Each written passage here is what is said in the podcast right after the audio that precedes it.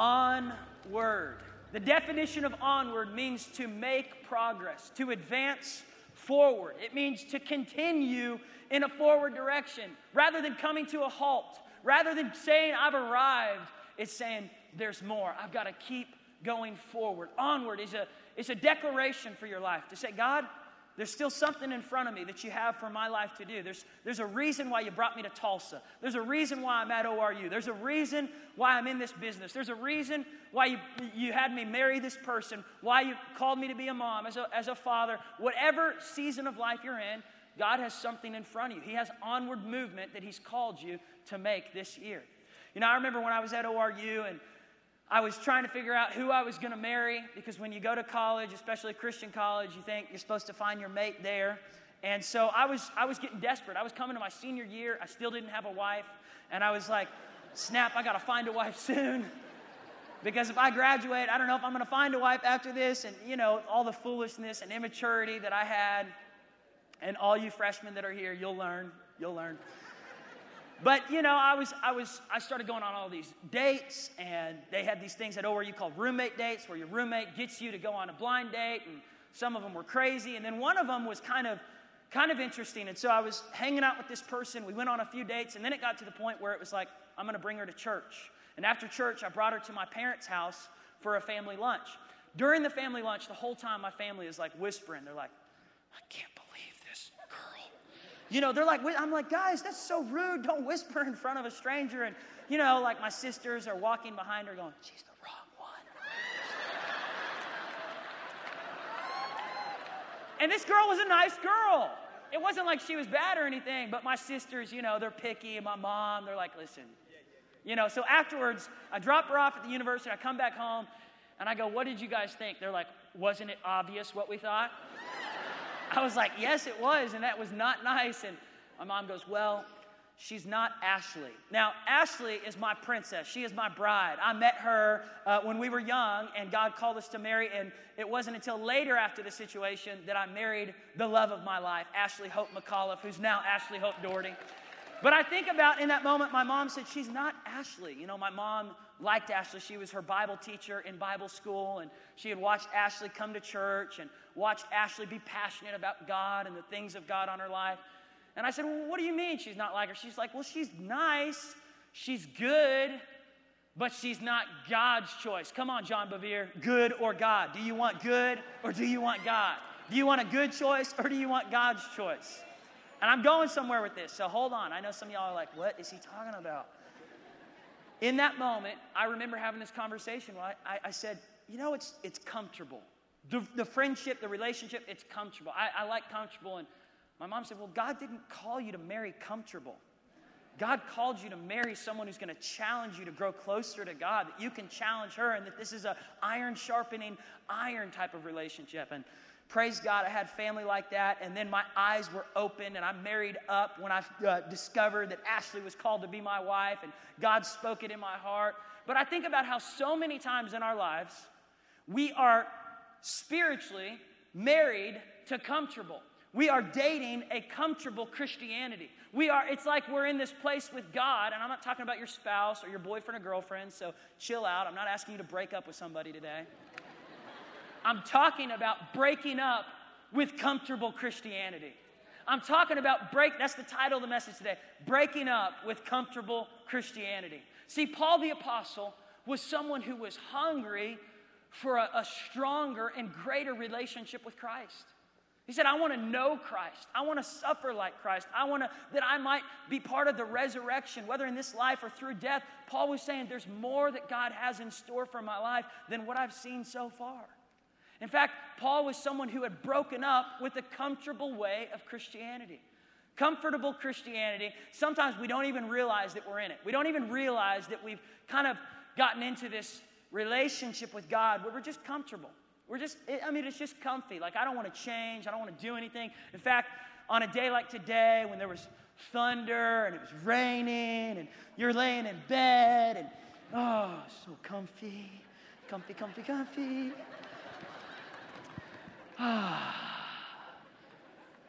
And God's trying to wake you up to go to church.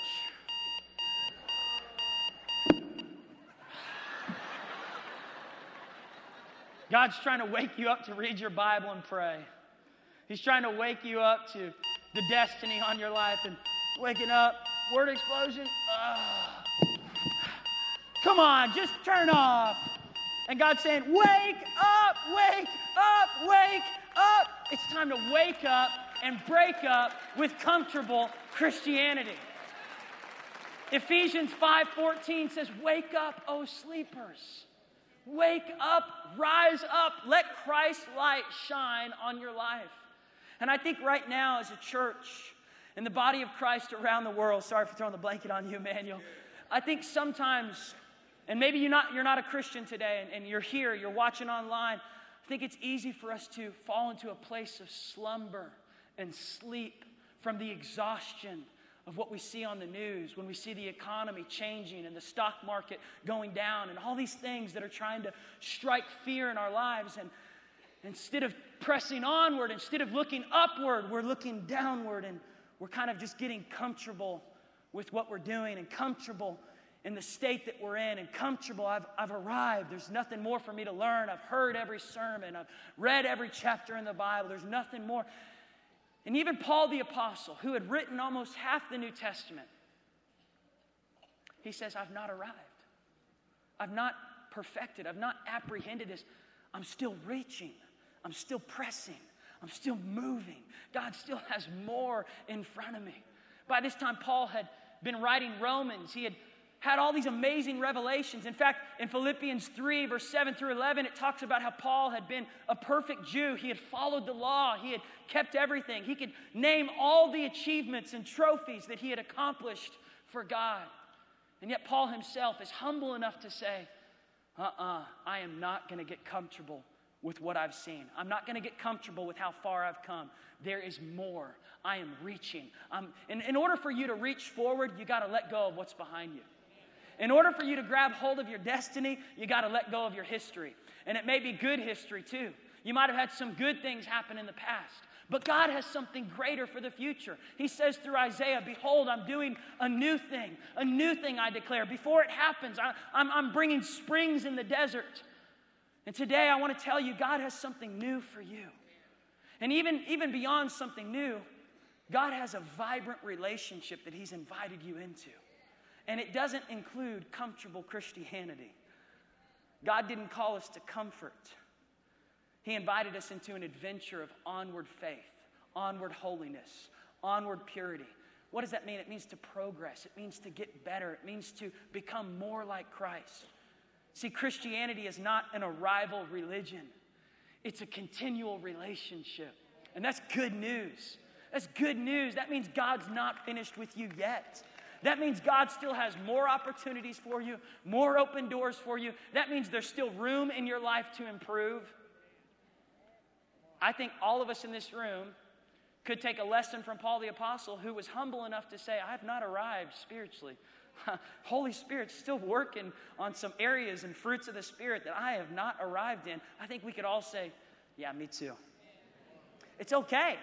It's okay to admit, and in fact, in admitting it, it should drive us to want more of Christ, to move onward in our destiny.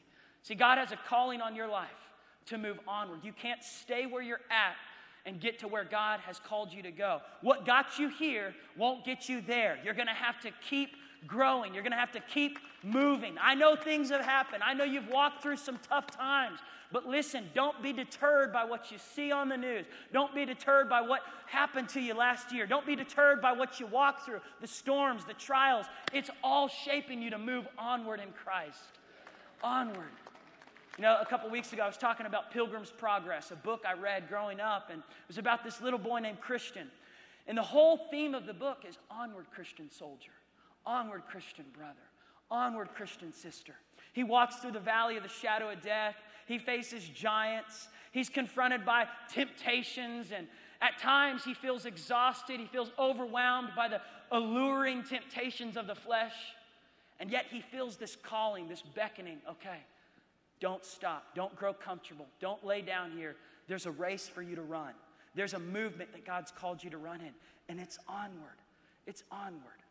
I think about how when it came time for me to start dating Ashley. And I, I knew she was the one I was supposed to marry. Ashley said, Have you broken up with all the other girls that you used to like?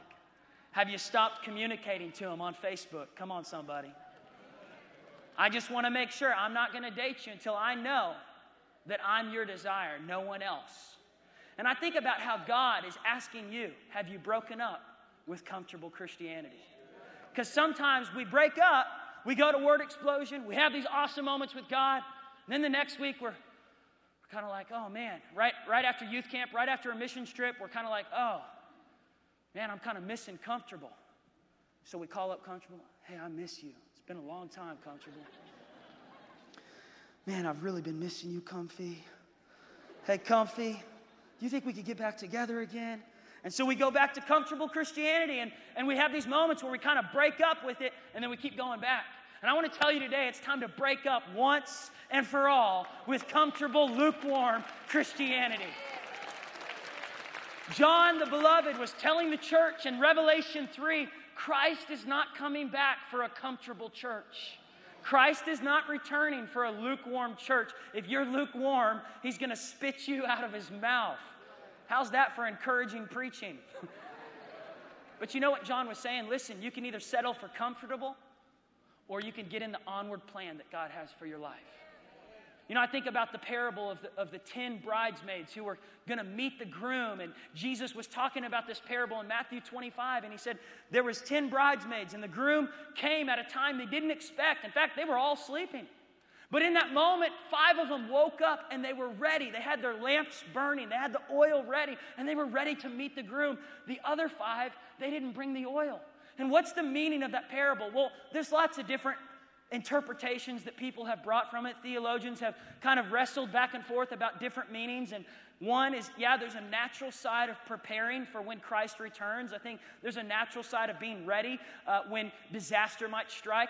But then there's a spiritual side that I think Jesus is really talking about to say, don't grow lackadaisical, don't grow comfortable in what you're doing. Keep moving onward.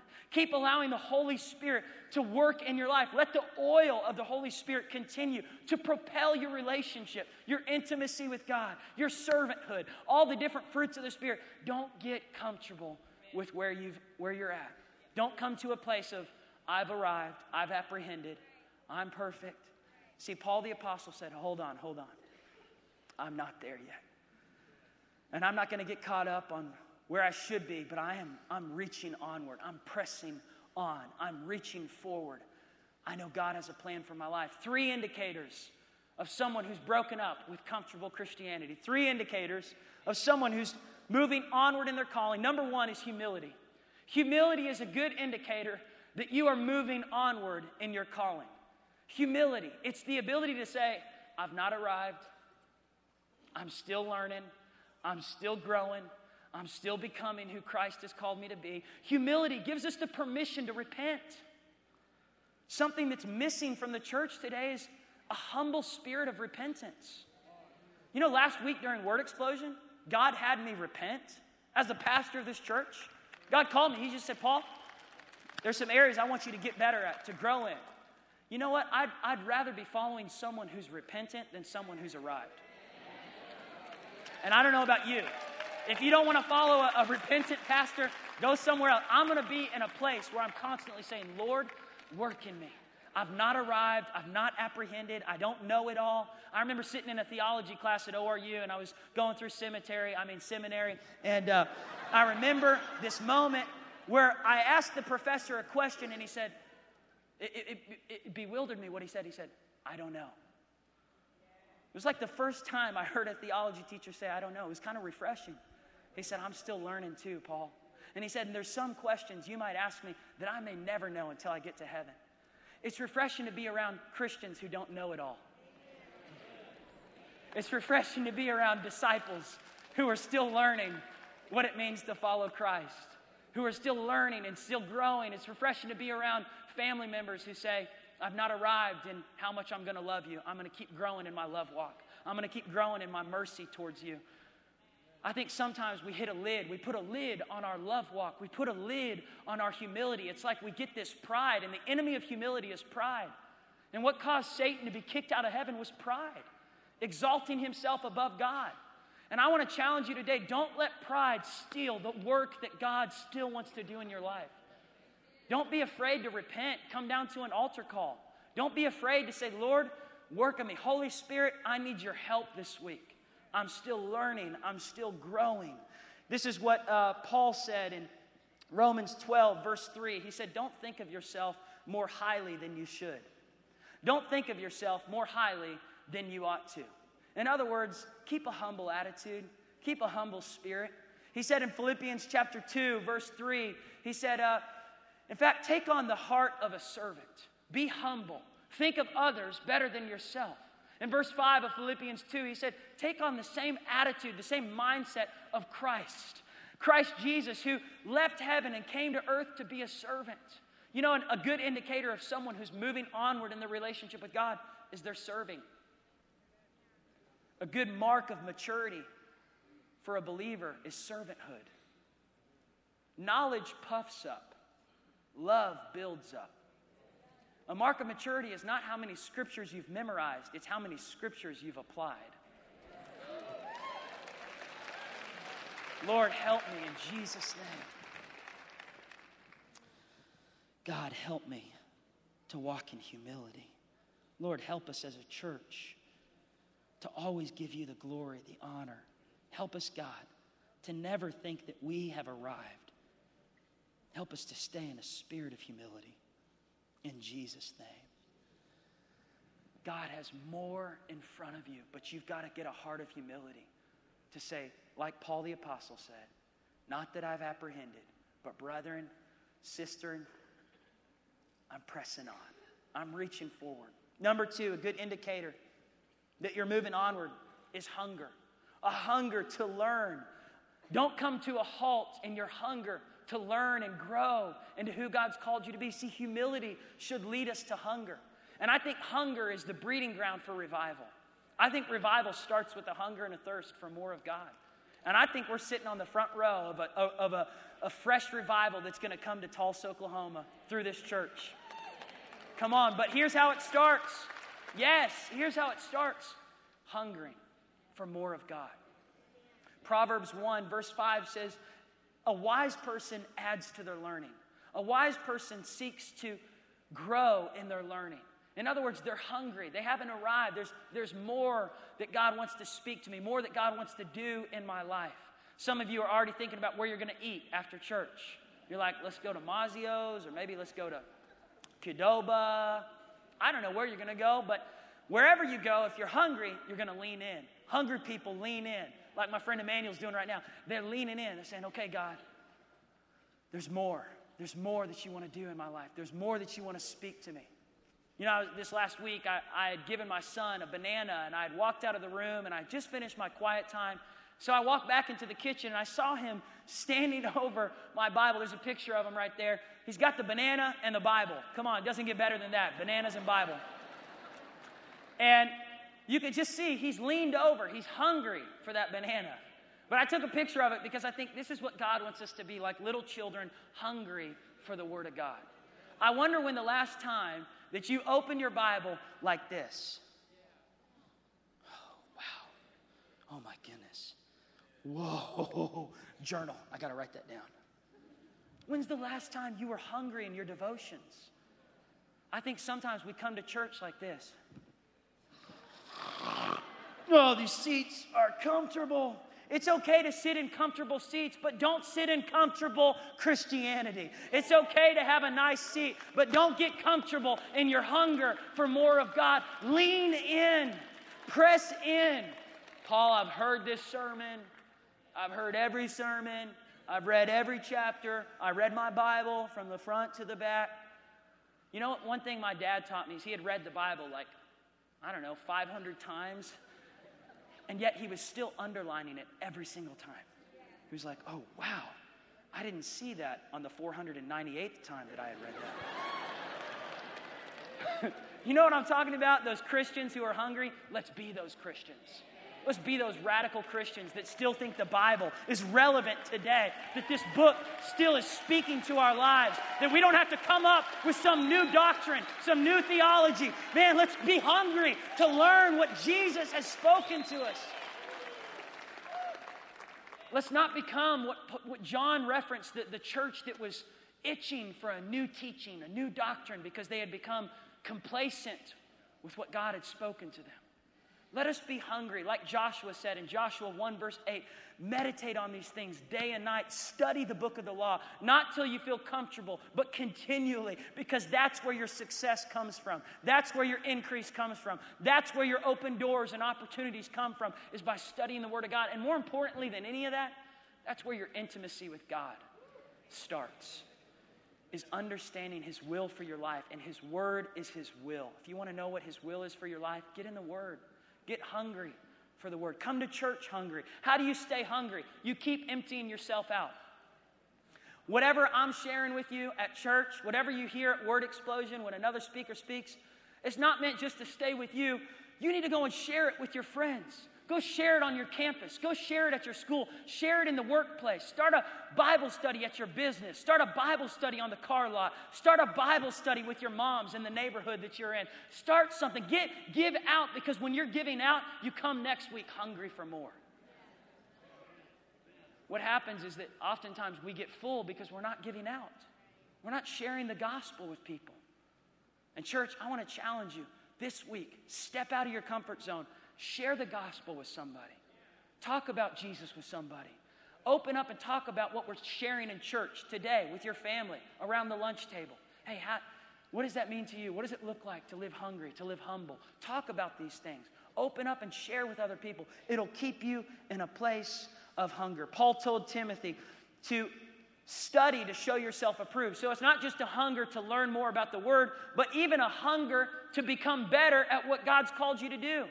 See, we have a universal calling to know Jesus and make Jesus known, but then we have a unique calling where God has blessed you with a niche, an ability, a gift, potential as a businessman, as a teacher, a doctor, a nurse, a student, a mother, a father, a high schooler, a middle schooler, a basketball player. God wants you to grow in your gift.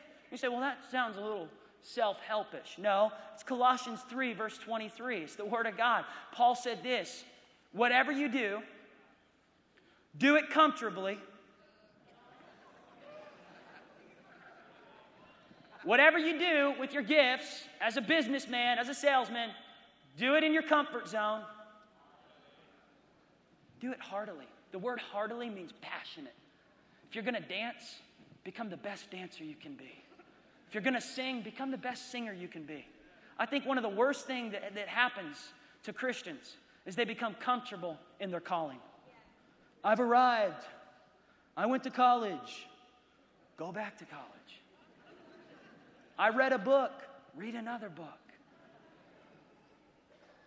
You know, the thing that I, I want to do is uh, right now I'm working on my master's. And I believe that if Jesus tarries, if he doesn't come back in the next 20 years, I want to pursue my doctorate. I want to keep learning. Why? Because I think that as a believer, we should continue to hunger to learn and get better at what God's called us to do. I want to read books. I want to study. And, and one thing I do is I ask for evaluations. I'll ask people, tell me what I don't want to hear. Tell me, how can I get better as a pastor? How, honey, how can I get better as a husband? I wonder if you asked your spouse for an evaluation. Some of y'all are like, oh no. I'm not trying to shoot you with scripture bullets this morning. But what I'm saying is, do whatever you're going to do as if the Lord is watching.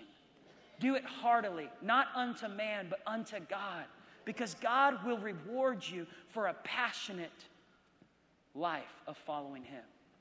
Lord, I'm hungry to grow in this gift, to grow in this calling. I think an indication of hunger is asking those questions to people around you honest evaluation. How can I get better as a businessman? How can I get better as a leader? How can I lead my meetings better? How can I get better as a father? How can I get better as a husband?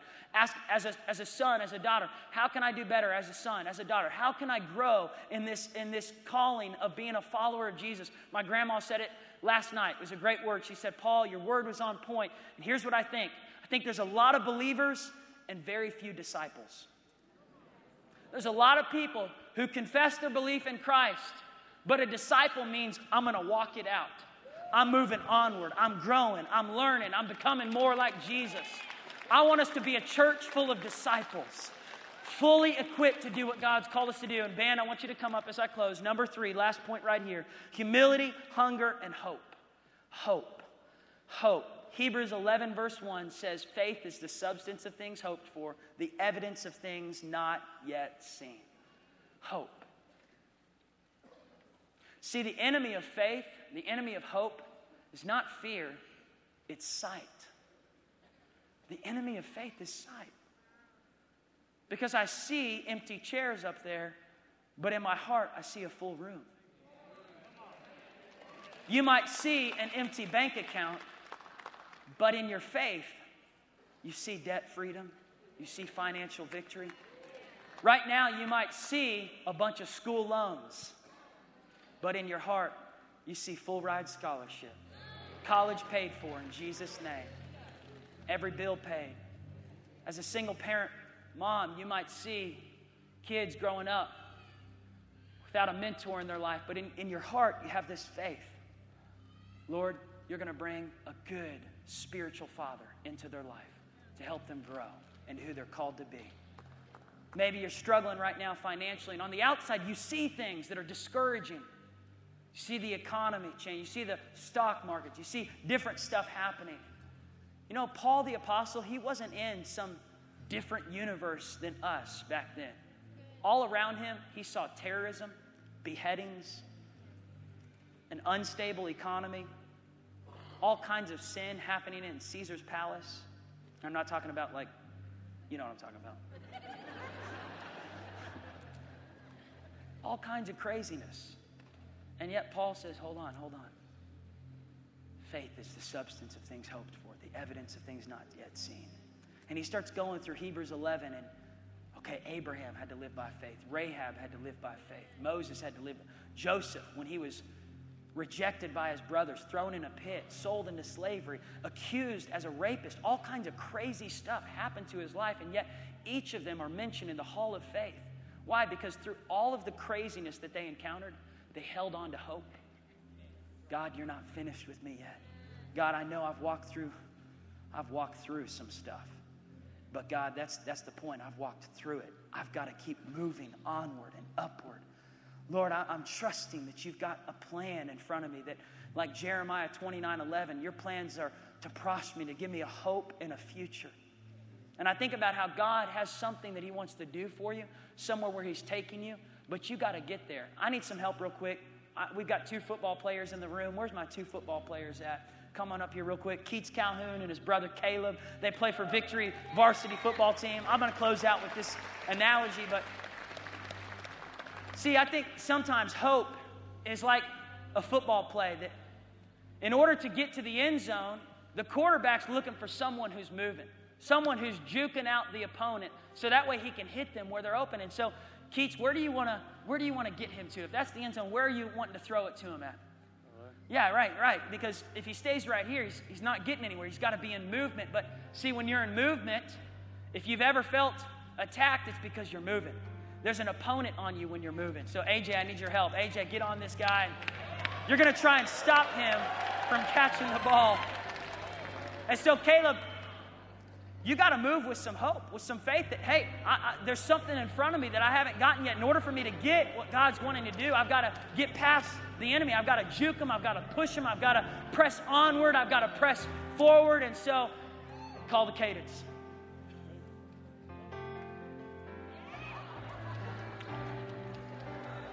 Come on, there we go. Give these guys a big hand. Church. College students, grandparents, God has something in front of you, but you're not going to get it and receive it if you're just standing here like this. Paul, it's comfortable behind the line of scrimmage.